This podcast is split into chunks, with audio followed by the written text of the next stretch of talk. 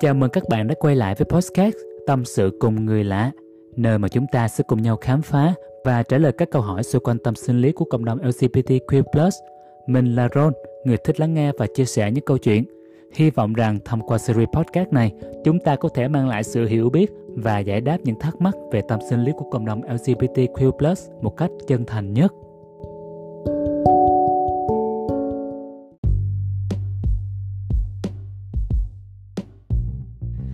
Và sau đây tôi xin đọc lời chia sẻ của tập 2 nhé. Tôi năm nay 24 tuổi, bottom. Tôi vừa trải qua một mối quan hệ chưa đầy một tháng. Thật ra là ngay từ đầu tôi đã không mong đợi quá nhiều.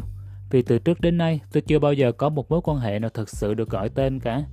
Thường độ dài mỗi lần như vậy chỉ kéo dài nửa tháng, cùng lắm thì hai tháng. Nhiều lúc ngồi nghĩ lại, tôi thấy nó cứ như là một lời nguyền. Những điều xảy ra khiến tôi ngày càng mất niềm tin về tình yêu Tôi quan sát những người xung quanh có vẻ cũng chẳng ai hạnh phúc trong mối quan hệ của họ cả. Từ bố mẹ hay bạn bè tôi cũng vậy. Càng ngày câu hỏi trong đầu tôi càng lớn. Đó là vấn đề của tôi hay là của họ?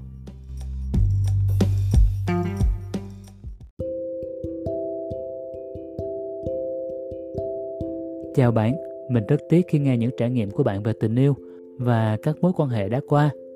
Trước khi trả lời câu hỏi của bạn, mình mong bạn đừng quá chú trọng vào những đường vấp ngã đã qua là vấn đề của ai. Thật ra không có gì sai khi mà ta không có một mối quan hệ lâu dài nào từ trước đến nay cả.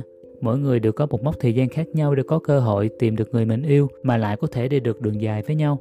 Với một số người, việc họ có thể đi tìm kiếm một mối quan hệ có thể mất nhiều thời gian và cần sự nỗ lực nhiều hơn những người khác. Nhưng bạn của tôi ơi, đừng có lo. Đôi khi con đuổi tình yêu sẽ va vào bạn vào lúc bạn không ngờ nhất. Cho nên, ta hãy luôn trong tình thế sẵn sàng đón nhận nó bằng cả con tim nha.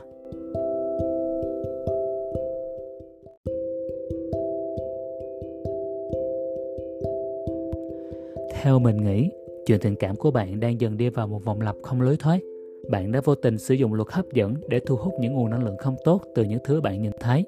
Những cảm xúc tiêu cực về tình yêu bắt nguồn từ gia đình và bạn bè xung quanh, trong vô thức đã được bạn nạp vào người mỗi ngày dần dần thì ờ, nhận thức về tình yêu trong bạn đã bị méo mó phần nào.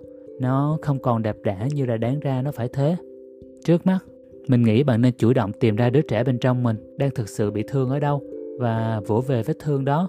Bởi vì ờ, dẫu bên ngoài chúng ta có mạnh mẽ đến đâu, thì ờ, vẫn luôn có một đứa trẻ bên trong cần được nhận ra và thấu hiểu. Đến khi có một người muốn tiến đến bên cạnh bạn, họ sẽ có một con đường rõ ràng hơn để có thể tiến lại gần và chạm tới đứa trẻ này cái cảm giác khi mà được thấu hiểu, sẻ chia trong tình yêu sẽ giúp bạn có được sự kết nối sâu sắc với đối phương. Khi ta được chữa lành thì cũng là đến lúc bạn có thể nhìn từ vị trí của đối phương.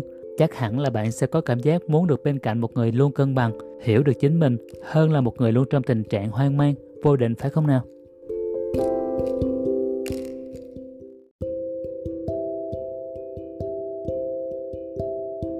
Uhm, cũng như bạn, thực ra là cũng nhiều người trẻ khác đang cảm thấy mất niềm tin vào tình yêu và các mối quan hệ. Nhưng điều quan trọng nhất là hãy tìm cách giữ vững niềm tin đó bằng cách là ta hãy thử đặt hy vọng vào tình yêu. Tất nhiên là chỉ với những người xứng đáng mà thôi nhé. Còn khi chúng ta nói về sự xứng đáng, thì theo thời gian sẽ cho bạn một bộ lọc phù hợp với à, tiêu chuẩn của riêng mình. Bạn có thể thử thay đổi cách tiếp cận để giải quyết các vấn đề trong mối quan hệ của bạn một cách khác đi, thì lúc đó có thể mọi chuyện sẽ tiến triển được tốt đẹp hơn.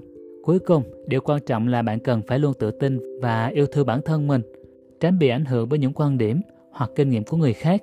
Nếu như bạn vẫn thấy bị mất niềm tin hoặc bối rối về tình yêu dẫu ta đã thử nhiều cách, thì mình khuyên bạn hãy tìm kiếm sự giúp đỡ từ các chuyên gia tâm lý hoặc chúng ta có thể lại gần những người bạn tích cực, có nguồn năng lượng cao để tìm hiểu thêm về các cách họ xây dựng một mối quan hệ lành mạnh và cách họ có một mối quan hệ hạnh phúc thực sự là như thế nào. Thật lòng thì mình xin chúc cho bạn có được hạnh phúc trong con đường tình yêu sắp tới. Thương nhiều. Những câu trả lời được mình đúc kết từ những kinh nghiệm của bản thân đã trải qua và những kiến thức chuyên môn được tìm hiểu, nghiên cứu theo từng câu hỏi được đặt ra ở mỗi podcast. Có thể các câu trả lời của mình không hoàn toàn đúng với quan điểm của tất cả mọi người, nhưng mình mong rằng nó sẽ giúp ích được cho bạn ở một số hoàn cảnh thích hợp. Mọi thiếu sót về kiến thức có thể sẽ không tránh khỏi trong quá trình tìm hiểu và nghiên cứu. Xin các bạn hãy thẳng thắn góp ý cho mình ở dưới phần comment nhé. Mình là Ron và hẹn gặp các bạn ở những tập podcast tâm sự cùng người lạ sau nha. Tạm biệt.